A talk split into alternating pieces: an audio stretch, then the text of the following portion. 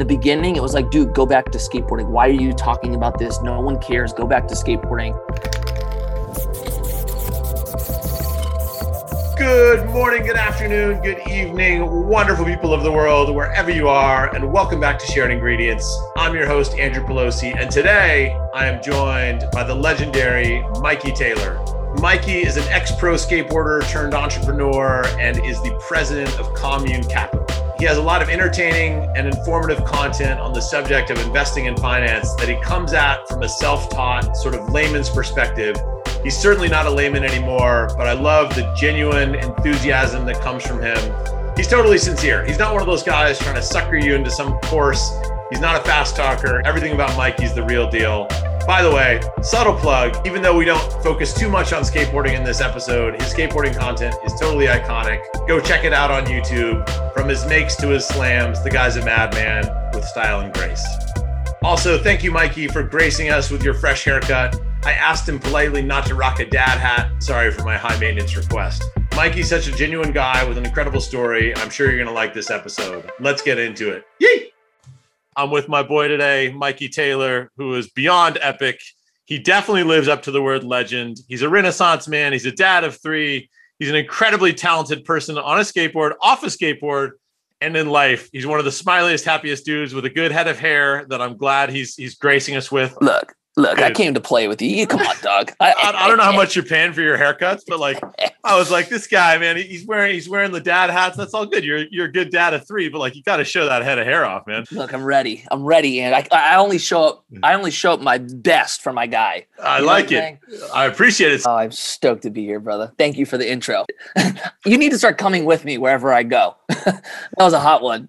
I'm not that cool, but I sounded really good. Thank you.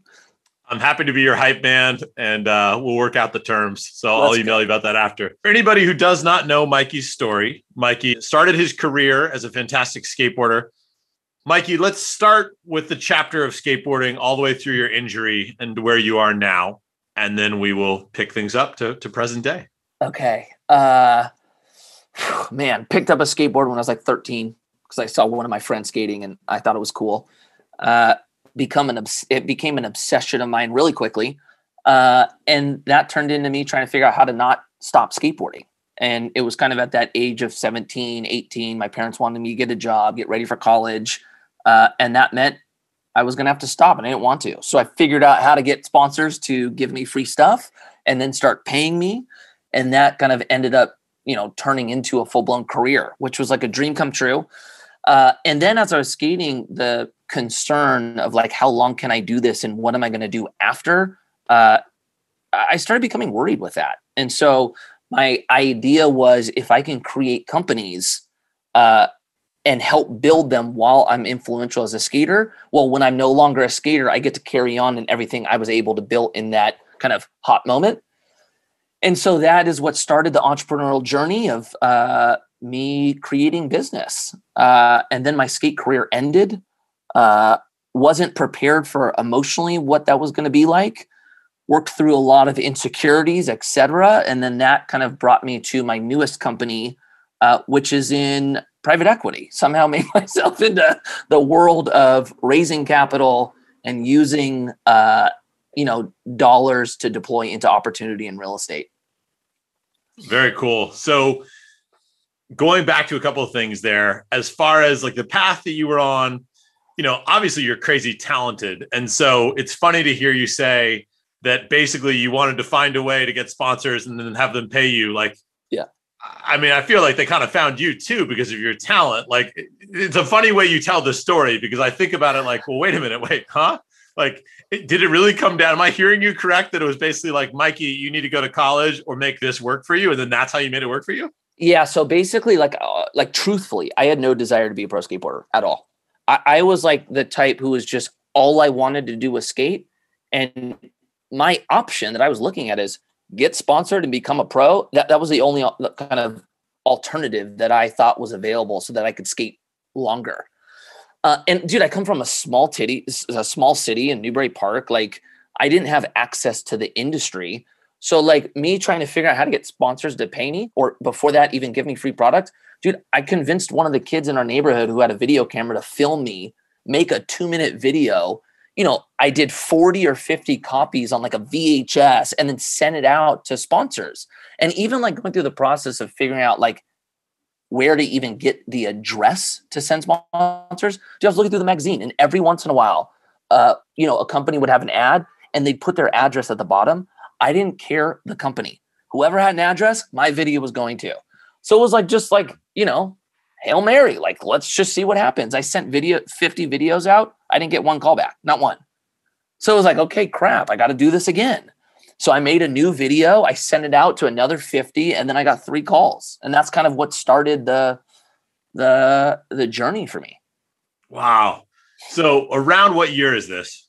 Uh, this is this is around 2000. 2000, 2001.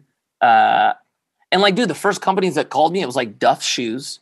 And it wasn't like Duff Shoes like early 90s. It was like tail end of Duff's. Venture Trucks, which was like, that was a, a big one. And then Maple Skateboards. And it was tail end of Maple as well. So it was like, it's not like Girl was calling me, you know? Wow. And and so was City Stars one of the first big ones? Like what, was no, one of the big- City Stars came after actually. So it started Maple, Venture, Duff's, uh, then I ended up getting sponsored by Santa Cruz. And this is like, dude, no ads. Uh, just these dudes are sponsoring me. And then Paul, who was my friend growing up, got sponsored by City Stars. Heath Brinkley was filming Paul, and I was always with Paul. So Heath basically was like, Why don't you write for City Stars? And he asked me that like 40 times. And then eventually, like, you know, my friend Justin wrote for them, and I had all these friends that started writing for them. I was like, okay, cool, let's do this. And that was like actually one of the big biggest turning points in my career. But uh, yeah, it, it, it took some convincing there. That's great. So basically, you were you on the college track or not on the college track? Like, how, how big of a transition was that with your parents? So I was I was going to be all in on the college track. Like I, I grew up with the idea that it, that you had to go to college. And if you didn't go to college, success wasn't really an option for you. Now, now I know that's not true, but I, I all the way believed it. And so by not going to college, dude, I was concerned also. My parents were terrified. Like they were not stoked. Uh, you know, a few years went by, they, they became more comfortable with it. But in the beginning, no, it was like, this is a big change up. Yeah. And at what point, I know you're humble, but at what point did you realize like okay i'm i'm actually like this is a real thing. I'm i'm a name now in this industry. I mean how long did that take? Uh it it was when uh i had a part in transworld video in in bloom. And gosh i can't remember the year. What was that? 2002 2003 maybe? Uh that's when i was like holy crap i made it. Like to have a part in transworld was gnarly. And and when uh who called me? Jon holland called me and asked me i was like this is unreal. Like I can't, I made it. Like that was a big staple. Having your own shoe must have been nice a few years later too. Uh, that was the next one, yeah. But there was something about the Transworld videos. Like, dude, I grew up on the Reason and Modus and like Feedback. Like those were on repeat. And like, dude, the people in that, that was Arto, Rally, Muska, like Stevie Will. Like this is a big deal. And all of a sudden, I'm in that video. It was like this. That was like I, I made it right uh, getting a pro shoe was uh, that was just something that like most don't get, and you know when you have it, it's like I think the highest accomplishment as a pro skateboarder. So yeah, dude, that was like another one. yeah, that's awesome. Well, so for those listening, we'll spare you nerding out on skate talk for too long, being that this is not a skate podcast per se, but I'm a lifelong skateboarder and big fan of the culture. And I will say that um, you know, Mikey definitely stood out. For anyone listening, you know, the era that we grew up in was not the social media era. People would wait and put out video parts. We couldn't consume and discover creators, talent, mm. athletes by just picking up our phone. We had to wait. So when Mikey talks about the Transworld part, that's a big deal. We waited for VHS tapes to come out. It would take years to make these things. And that's how you would be discovered. That's how I found out who Mikey was. And it's funny, we're, we're good friends now but I started out. I mean, I'm still a fan of you as a human and skateboarder, but you know, I started out as a fan, like so many others did. Appreciate the gratitude you have here because there's a lot of hometown heroes who are great and never have that shot, and they don't, they didn't have that sort of foresight to send out videos of themselves. So let's talk about that. I think um, the sponsor me skateboard video analogy mm. for anyone listening is, is something that I would consider a really interesting skill in life of how to present yourself. Mm-hmm. It's much. It's, it's kind of like setting your setting your expectations or your vision of where you want to be with a job and you're putting yourself forward in a more creative way so it's a, it's it's in essence like a video resume but a lot cooler creating sponsorship tapes in skateboarding is coming up with the ultimate way of branding yourself in the world it's a style thing it's not raw skill it's what you want to put out can you talk about how a sponsor me tape translates to other things in life like starting a, a venture capital firm or something like that yeah, it, you know what's funny? I can't remember what interview it was on, but like right as I started transitioning out of skateboarding, it's like four and a half years ago, right? I'm doing this interview, and someone's like, "When did you realize you were you were an entrepreneur?"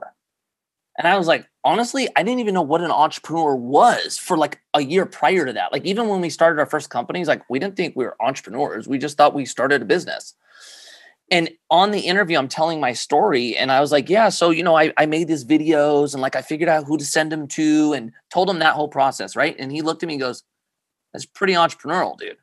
I'm like is it? And then that mixed with in the beginning they were just giving me free product and my parents were on me about getting a job. So like i looked at it as i get free product i could use some of the product i could sell it to my friends i could make some money and he's like that was the first indicator of you being an entrepreneur. I just didn't know so I think kind of what that means is like anybody who can figure out what they want to do and can go out and create it, uh, that applies with anything because that's all it is, right? It's like video parts is like, okay, you know, now moving forward into my career, my whole career is based around video parts, right? So if you think about it, you conceptually come up with all the tricks you want to do you have an idea of where you're going to do them or how it's going to look. You're thinking about the music that's going to be involved and you go through this how do i take the idea in my head and make it a reality right? Same thing applies to business. When you come up with an idea which a lot of people do the challenge people have is how do i act on that idea and create something out of it? I think skaters truthfully are uh, can be the best entrepreneurs. This is all we do. Come up with an idea bring it to reality uh, so I think that was probably the biggest for me. Come up with an idea, bring it to reality, and fall a thousand times in the process and break bones. That's the other thing. The the the view of failure is very different for a pro skateboarder, or not even pro skateboarder, for a skateboarder in general. Like falling, the act of failure is consistent for us.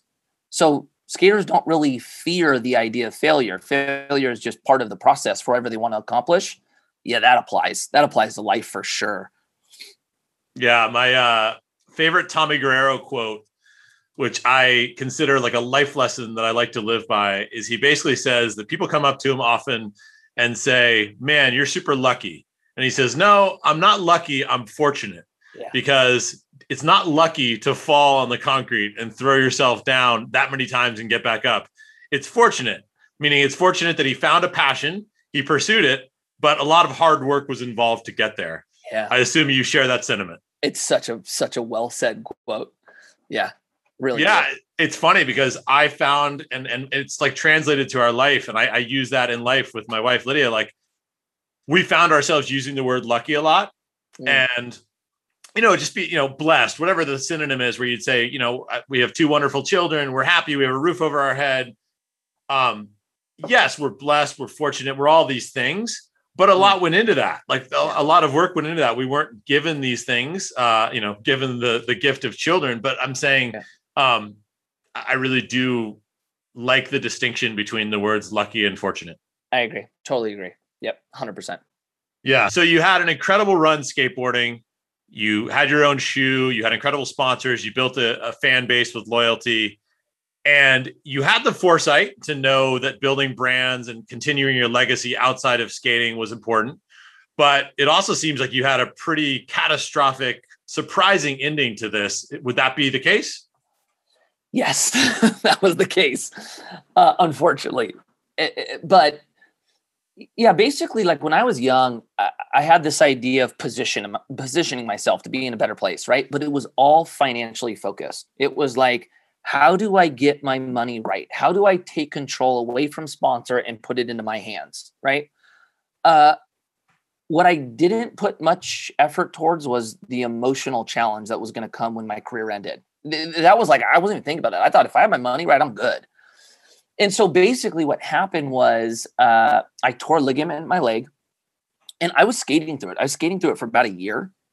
And it was painful, but I was dealing with it. And I was 34 at this time. So, you know, I was just thinking about it like, dude, should I like talk to my sponsors and like fix this thing and then like, you know, be able to enjoy however many years I have left? Or should I just, you know, push through the pain? Call my sponsors, DC being my main one, sponsor me for shoes and clothes. And I was like, guys, what do you think? Like, should I fix this thing in two years? That's when my deal ends. Or should I fix it now? I'm going to be out six months. And I'm going to skate a year and a half and just love it. And they were like, no, dude, fix it. Like, all good. Six months. I'm like, all right, cool have surgery. They call me the next month, find a loophole in my deal, end it. And so, you know, I'm laying on the couch. I can't even walk at this point. And when you have surgery, especially as an athlete, uh, you're already working through a mental war. It, it, the physical part, the physical healing is the easy part. It's it's mentally staying sharp and not letting yourself go to the abyss and and accepting that it's over. You'll never be back to once what you once were, etc. And so, in the middle of that battle, everything ends for me. And you know, talking about my journey of owning everything, the shoe component was the last kind of piece to the puzzle. I had already created a I we had already started St. Archer, so I had the beverage component dialed. I started Sovereign, which was skateboards. We were starting to build apparel, so I I almost had those three categories. And then DC, which was technically shoes and clothes, was my big paying item.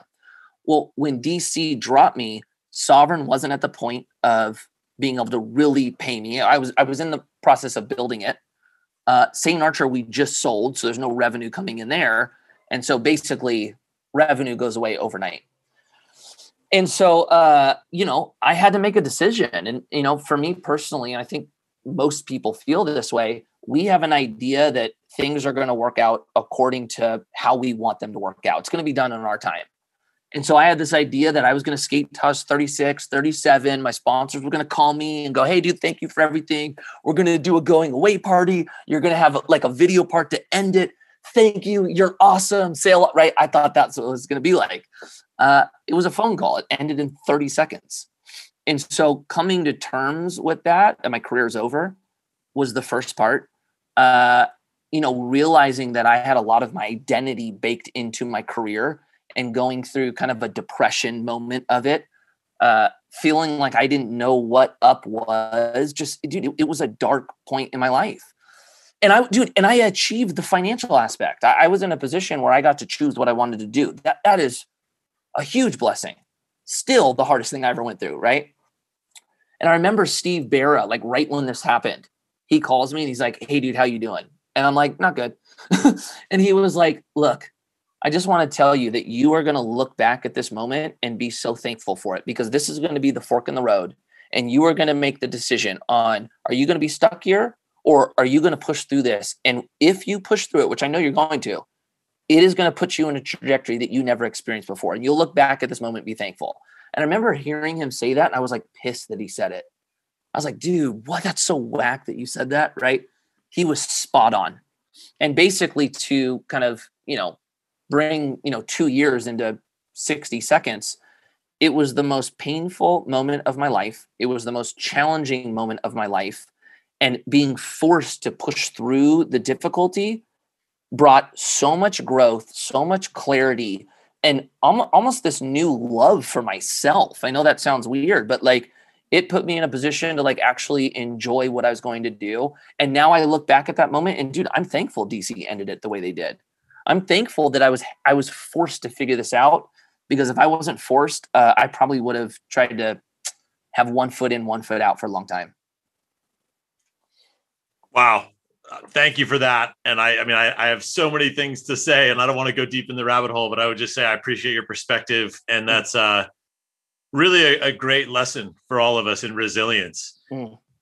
As far as uh, it's, it's a little bit of a strange question, but you're thankful for that experience. You often hear people say, like, I wouldn't trade it for anything. Of course, yeah. you wouldn't have traded skating. How much do you think that that abrupt ending versus the fairy tale final video part, thank you for your service, would have changed where you are now? So if it had gone the other way, do you feel like you wouldn't be thriving the same way you are now? Like, I mean, I, I guess it's like I know that there's silver lining and you found the silver lining, but hypothetically speaking, like how much do you think it's a good thing that people have to experience downtimes like that or, or, or abrupt changes? Such a great, such a good question. Um, well, with skaters, it, we have a like we want to be pro skaters as long as we possibly can. And at the same time the longer you're a pro skateboarder the harder it is to transition. And so you know you, you see a lot of guys make it to their late 30s even some in their early 40s and they get to a point where it's like what the hell do i do now? Right? And and you see this difficulty in staying in skating trying to figure something else out and the time frame on reinventing yourself into the next thing dude in a lot of cases five to ten years uh, what I experienced was it was much shorter than that because I was forced to do it. Uh, and I'm glad that was the case because I would have been, I would have gone down that same path. It would have been, do I want to let this go? This is comfortable. I know what I'm doing here. People, some people love me here. Now we get into the ego, that enjoyment. Uh, yeah, for me, it was better. It was better to be abrupt. You know, now would I be doing the same thing I'm doing now? I don't know. It's too hard to tell. Uh, but I know the the idea for this company came because of the abruption of my career ending. Yeah, and we'll talk about commune and everything you're doing now shortly here. But um, going back to that idea of reinvention, I think that that's a common theme that I, like. I love the idea of reinvention in the sense that it really gives people the hope and motivation to know that you're not set in one career path per se. You don't have to follow a traditional path. But tell me more about that thought that you just said there of five to 10 years as far as being like the reinvention window. Is that, is that, am I hearing that correctly? Yeah. So basically, like, you know, if you're, it, if you break it down to what we all need, right? We all need identity. Why are we here? We all need purpose. Sorry, identity. Who are we? Purpose. Why are we here? without answering those two questions, we have no idea if we're doing the thing we're meant to do and if we're doing that thing well, right? Uh, for example, we know if a if a if a cup, the you know drinking cup, if the cup's holding water, it's living its purpose. If it's not, it's not living its purpose. But if we didn't know what the purpose of the cup was, you can't decide if it's doing it well or not. With skaters, dude, that is our identity and our purpose. This is who we are. I'm Mikey Taylor, the pro skateboarder. When people see me, dude, your in bloom part was so good. Your skateboard part was so good, right? That's my identity. The purpose, my job is to do this, create these video parts, go to these contests, right? When when there's when the skate career ends, it's really hard to figure out what that new identity and new purpose is. And a lot of times these insecurities come about that you weren't really aware of them being there. I wasn't and so a lot of times we don't answer those first two questions. And then we're still stuck in this, well, I'm a pro skateboarder. And this feels good. And I want people to praise me. It makes it really hard to go uh, into a, an obscure field that no one knows who you are. You're, you're dealing with ego there. And that's, it's just not easy to address. And then on top of that, like, dude, we become pro skateboarders at a young age. This is 18, sometimes earlier than that. And our skill set feels like it's very specific to skateboarding. So then if we leave skateboarding at 37, 38, 41, 42, it's a little bit hard to figure out how to even apply these skills into the real world. And then you go through this like I, I can't do it. Like I'm I'm not equipped to compete with the people that have been in this space since you know they got out of college. And it just makes it hard. Yep. So getting into reinvention, you're definitely like a serial entrepreneur. You've done all these things. You built brands when you were in your skating uh, heyday, and then you tell the St. Archer story a little bit. I think a lot of people know about that, and I think it's a you know there there are a lot of St. Archer drinkers in the in the uh, audience here. So tell the St. Archer story, and then we'll get all into everything you're doing now. Okay, so uh, I started uh, a business with two of my closest friends. Uh, one of them, for all the skaters listening, was Paul Rodriguez. Uh, the other one was Josh Landan, uh, and Josh came from originally the surf industry. He was a surf filmmaker, uh, and then he moved into management. Is managing surfers, snowboarders, and a handful of skaters. And uh, we were down filming a skate video together, and you know, we just randomly started talking about business, and that conversation led to like us coming up with crazy ideas. And he threw out the idea, like, why don't we do a brewery? And you know, it was at the point where my wife was really on me about like what was next, right? Like, I don't know, six months prior to that, my wife was like, Hey, you need to start thinking about like starting a business or what your life is going to look like after skateboarding. And so anytime people would talk about a business, I'd be all in. Okay, we got to do this. This is going to be my plan B, etc. And so that same energy kind of transferred over when Josh threw out like, let's do a brewery. I was like, let's do it. Like, screw this this skate film. Let's go do this thing tomorrow. So we abandoned the film. We were in San Diego filming. We started driving home, which was Thousand Oaks. And Josh goes, why don't you call your boy P Rod? Like P Rod owns business. He's an investor. Like, let's pitch him our idea. And we were like, dude, I called Paul right there on the spot. We met him at Kanan, uh, the Starbucks off Kanan and pitched him on the idea we had the night before. And he was like, I'm in, let's do this. And so that was like the beginning of us trying to figure out what that meant. Uh, it took us about a year of doing due diligence, uh, building out a plan, probably another seven months until we got to the point of launching it. And then we started St. Archer. And it was one of those Cinderella stories in some regard where uh, we had created demand for it before we even opened doors and the demand never went away. So, you know, from the second of us creating it, it was we need more. We need more money.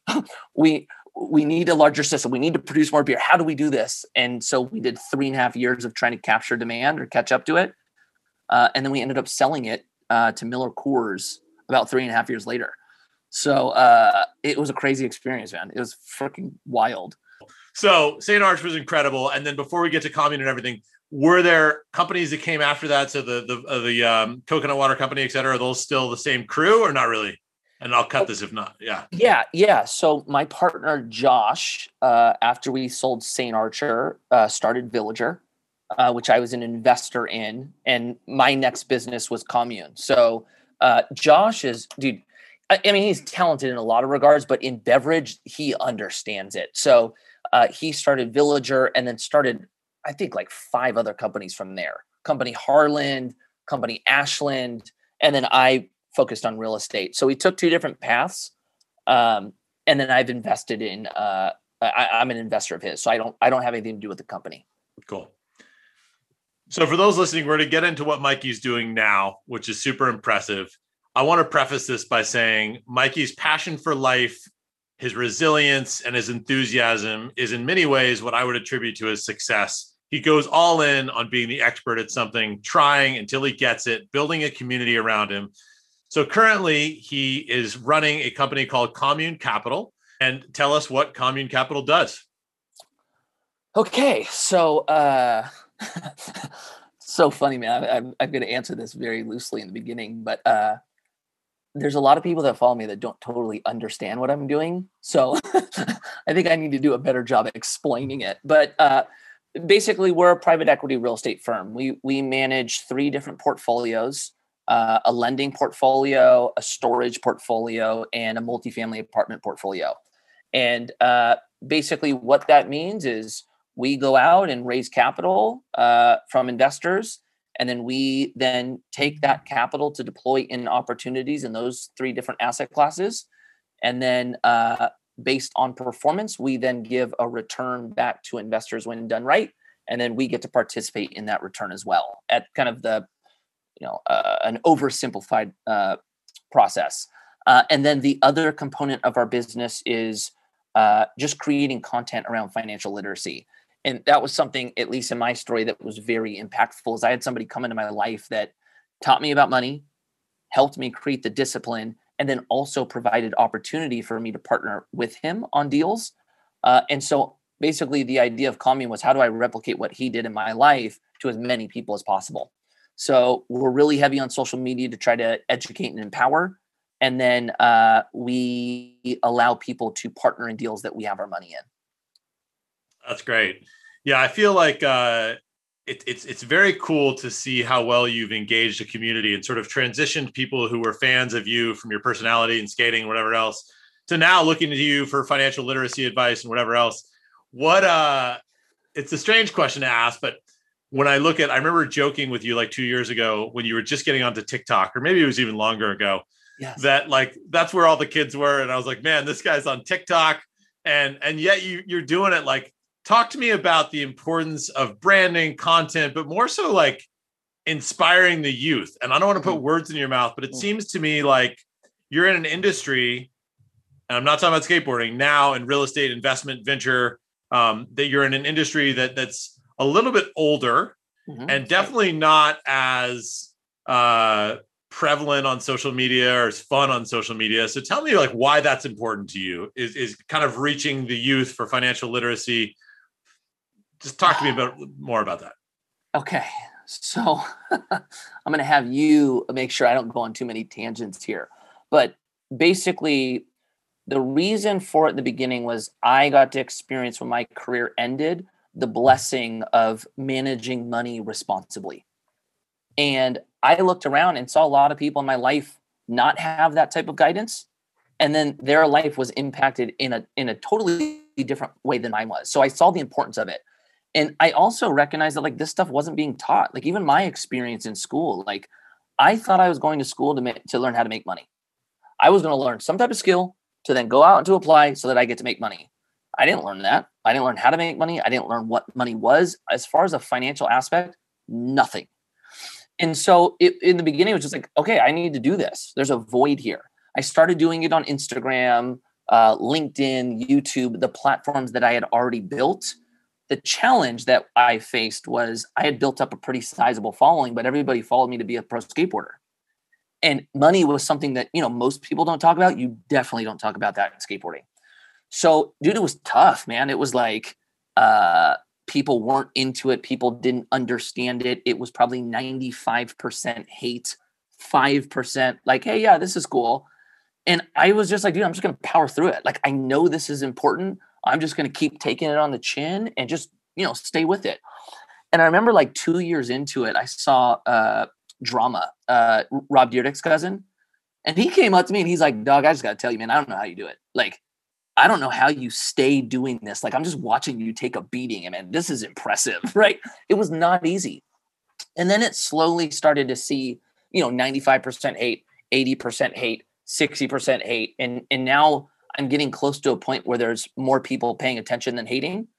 Uh, but when TikTok came around, kind of two things that that grabbed my attention that I was really interested in. One, it was the first platform that was uh, growing rapidly that I could get on and not have to transition my following. I could start from scratch. So I love that. The second thing is this where the kids were. And so with finance, the challenge you have is like, dude, when you're 14, like you're not talking about money. Money's just not a concern. And so people are registering or resonating with our company usually 25 to 34. And it's typically at a point where you're forced to figure it out. And so I know if you can learn about money when you're younger, your experience in your 20s 30s and then you know extending out is going to be totally different than everyone else so how do you make the impact on the youth so i looked at tiktok as being an opportunity for that uh, and dude it's it, it's happening it's like you know the for instagram it took me i don't know five years to get to 500000 followers uh, i'm almost at 400000 followers on tiktok it's been a year it, the growth that's happening is just rapid and they are following me for financial literacy it's like every once in a while I'll get a comment from a kid and it's like, does anybody here in the comments know that Mikey was a pro skateboarder? It's just a, a different thing. So uh, uh, I'm using it and I think it's important, man. I think it's life changing. Then you look at like the percentage of people that get divorced, which is too high. The number one reason is finance. It's it's the most emotional triggering thing we have in our lives. And if you don't understand it, have a good relationship with it, etc., dude, you're, you're in a position where you may fail. And so I, I see a huge value in it it's impressive to see how resilient you are. I, I, love the drama anecdote that you gave of just taking it on the chin for like two years. So it's funny to hear. I mean, like you have you got such a fan base. So what were these haters all about? Like stick to skating, Mikey. Like don't tell us about this. Like give me an example of what the hate was all about. You know, it, it, it's all over the board. Like, yeah, in the beginning, it was like, dude, go back to skateboarding. Why are you talking about this? No one cares. Go back to skateboarding. And and now it's it's kind of taken on a different approach. But the one thing I notice is when I talk about something, there's a principle involved, right? No one ever, no one ever argues the principle. They just argue that you shouldn't be talking about this.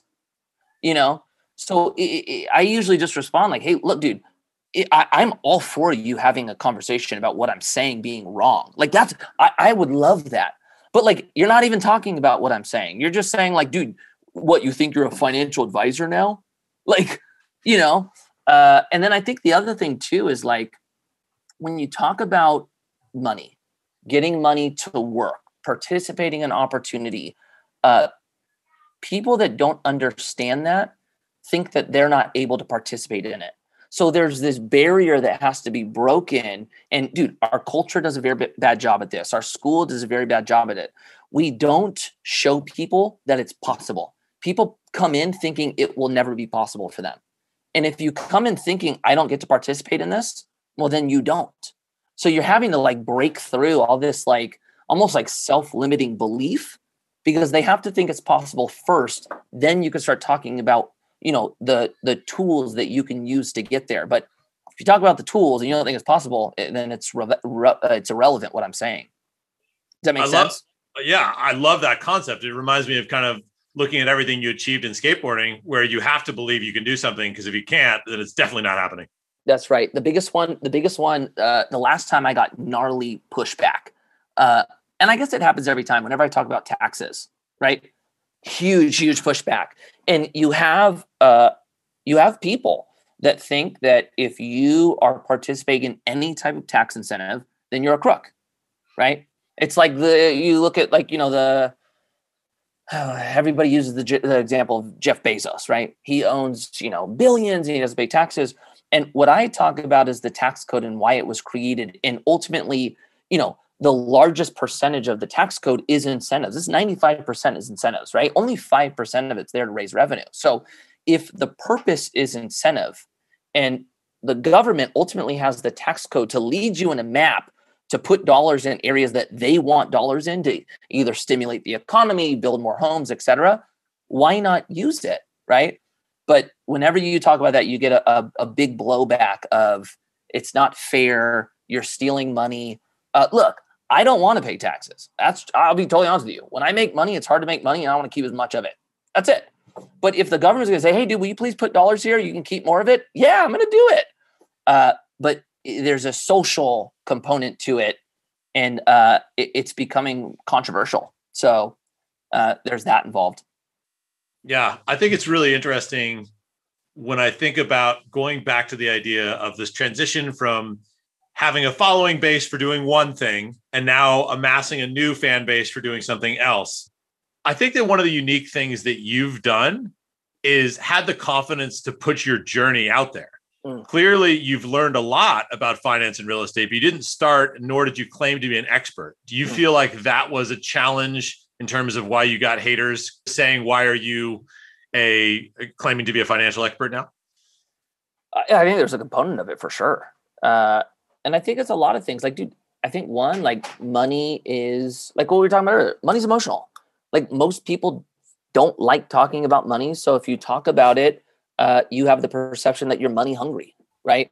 Uh, I, I, see that a lot. Like uh, I, did a video not that long ago talking about, uh, you know, being wealthy or the journey to be wealthy is better than the journey of trying to look wealthy or or the idea of actually being it, not looking it. And somebody left a comment like dude this is like so hypocritical coming from you who your all of your content is based around money right? But it's the idea that like if you talk about money that's wrong because you're money hungry regardless if you're talking about money management and how to manage it correctly right?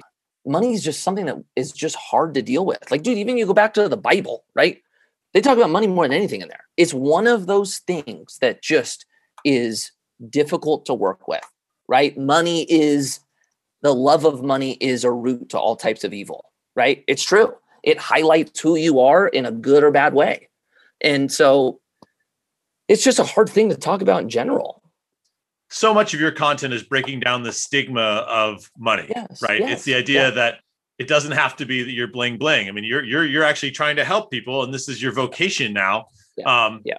So I think that that's a legitimate and, thing. And, and you know what I think too, like you got to like one of the coolest things that happens to me now is I'll get messages from people and they're dude, they're totally honest. Like, hey, dude, I just want to let you know when you were doing this, I thought it was so whack. Like, why is this dude talking about money? Like, you know, and like some I unfollowed you, and then like a piece of your content popped up, and I like annoyingly watched it, and I was like, huh, this is interesting. And fast forward three months, I watch your content religiously. I'm so thankful for it now, right?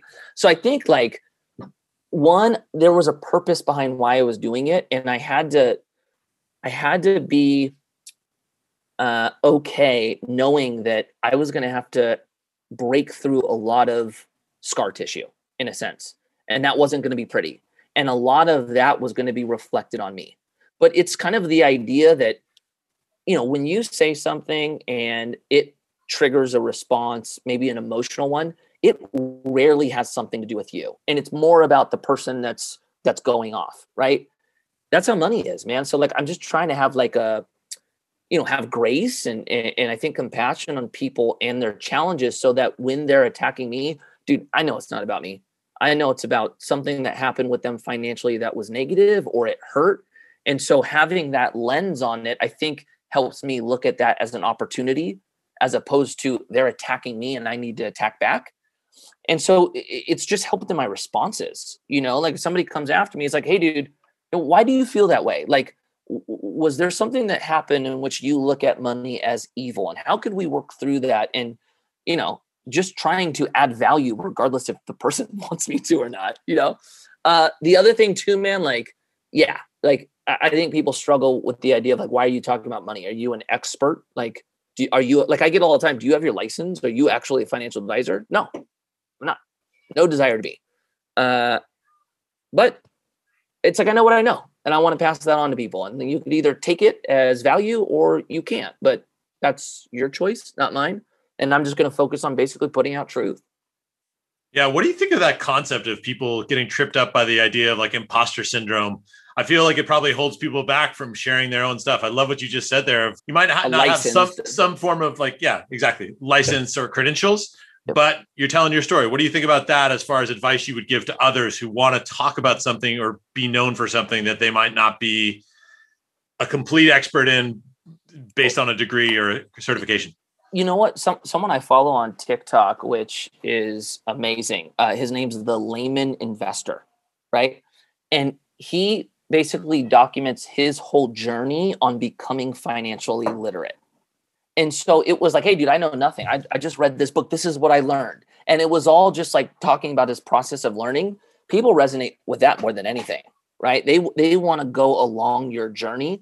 Uh, and and I think the other thing too is we think an authority is just talking like I know and you don't. But just creating content when you think of it puts you in a position where people go, ah, he's a creator, not a consumer. And there's actually a component of i'm going to follow to listen to what you have to say. So the imposter syndrome is look if you if you're fully faking it like yeah you should feel that. But like the other side of it is usually our insecurities are going to you know drive us towards you're an imposter that doesn't necessarily mean our our feeling is reality and so uh dude ask for guidance on that call up your friend your closest friend just go hey dude do i come off this way like what do you think like you know, is there, uh, do you feel like I am in a position to talk about this, etc? And dude, start building it out. Yeah, totally. When it comes to asking your friends for advice, make sure they're a friend that you can ask though. Look. Yeah. having friends as you start doing different things, they're typically going to be the ones who discourage you the most. So make sure it's some actually, you know what? I'm gonna I'm gonna take back what I said.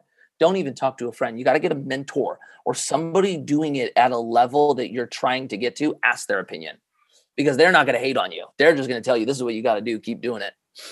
Yeah, I appreciate that perspective. I was going to ask him. I, I know you've had some great loyal friends who you've kept through skateboarding and everything else in your life, but do you feel like your the groups of people you surround yourself with have changed through your different life chapters, given what you're doing? Yes, the answer is yes. I've had a lot of look. Uh, uh, my wife and I were talking about this the other day. The idea that some friends are meant for seasons, right? Like uh, right now, my wife's going through young kids, and there's certain people in her life that might only be there at the childhood stage, and that might have been the perfect friendship for that moment. Then you have other friends that might be there for a lifetime. For skaters, you might have friends that were supposed to be in your life while you were skating, and maybe they're not lifetime friends, and that's okay. And for me, that's what happened. I had friends that were there in the beginning. Uh, I had some friends that have been here the whole time. I have friends that left when I started doing this, and I've created new friends since doing this. Uh, that's just that, that that's how life goes, you know? Yeah, totally. So for this last section, I just want to get into, you know, you're, you're a super hyped up guy. Let's talk about advice for the up and comers. If somebody wants to, we'll start, we'll start specific and then we'll get general. Okay. For younger kids who you're influencing on social, who are looking at financial literacy from ages 14 on, mm. what's the simplest advice you could give them? And I know it's a very broad question. So if I need to hone it in, let me know. I would say probably the best advice I could give them is we have this idea that we have to have a lot of money before we figure out what to do with it. Uh, the most powerful component is discipline. And it's the idea that you learn to be responsible with little before you can be responsible with a lot. That is so, so powerful. So when you're in the stage of getting started and maybe you're only making, you know, the bare minimum, that is the very best time to create the discipline. Save a certain percentage of every check, create that discipline. As you start making more money, don't increase lifestyle. All of that, the foundation is the most important part. So that is something you can start early. And like anything, man, the longer that discipline goes, the more powerful it becomes when you start really doing numbers. Uh, so starting young.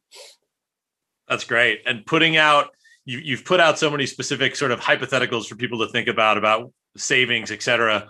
What is something that you think that people won't believe to be true that that probably is true for them? Ooh, that's a good one. Uh, I think most people look at something like financial independence as being not possible for them. Uh, but actually, when you look at the two demographics of the most successful investors, a lot of times it's teachers. Believe it or not, teachers don't make a crazy amount of money but they are disciplined with how much they put towards their let's call it retirement or future and they just don't pay attention. It's just yep consistency right? The other guy is the person who's doing a ton of due diligence right? Knows everything happening with maybe a business that he's going to invest in right? Everyone in the middle has a really hard time. Uh, so it is possible for you would be one two just because somebody makes money doesn't mean they're good with money. That that is probably the most important thing i learned moving into this journey I know a lot of people that are making one, two, three, four million bucks a year. They're terrible with money, terrible with it. Then I know people making 60 grand a year and they are crushing it. And the person making 60 grand a year is actually going to have a better outcome than the person making 3 million because their discipline's created and theirs isn't. So don't get hung up on the number. It, it's all about consistency and discipline. Fantastic advice. Appreciate it. So as we wrap, tell me tell tell people where they can find you. Tell them anything you want uh, as far as what what you may be able to offer them. Promote yourself please. Okay uh, so if you go to any social platform you can find me. Just put in my name mikey taylor. I'm gonna come up. Uh, i'm the most active on tiktok. Uh, i'd recommend getting on there. It's my favorite platform right now. And also on my instagram i have a number that you can text. And i have this this group that's it's getting pretty large. And we do a uh, Monday morning motivational text every Monday morning, nine o'clock. So if you want to be involved in that, please join. Uh, I spend 25 minutes a day responding to as many people as possible personally. And uh, I love that aspect of social as well. Uh, and then if you're if you are interested in learning about investing or looking for opportunity, our company is Commune Capital uh, communecapital.com. You can take your, you, you can go through our site, see the deals we're involved in. You could apply to invest with us, etc. So we'd welcome that as well. Awesome. Mikey, you're a legend. You're a great human. You're talented. I really appreciate you being on this. I hope that you all enjoyed this as much as we did. Check him out, flood him with questions. He'll answer.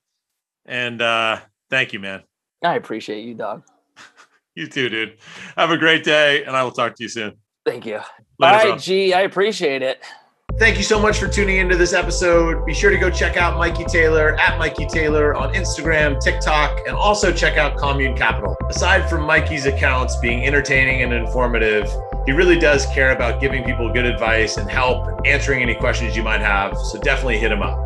If you like what you heard today, please leave a rating and review on Apple Podcasts. Share it wherever you're listening to it. Pass the good word. All of that makes a massive difference, and I appreciate your support. You can find me at Pelosi and at Shared Ingredients. Till next time, stay rad, and I'll see you soon. Yee!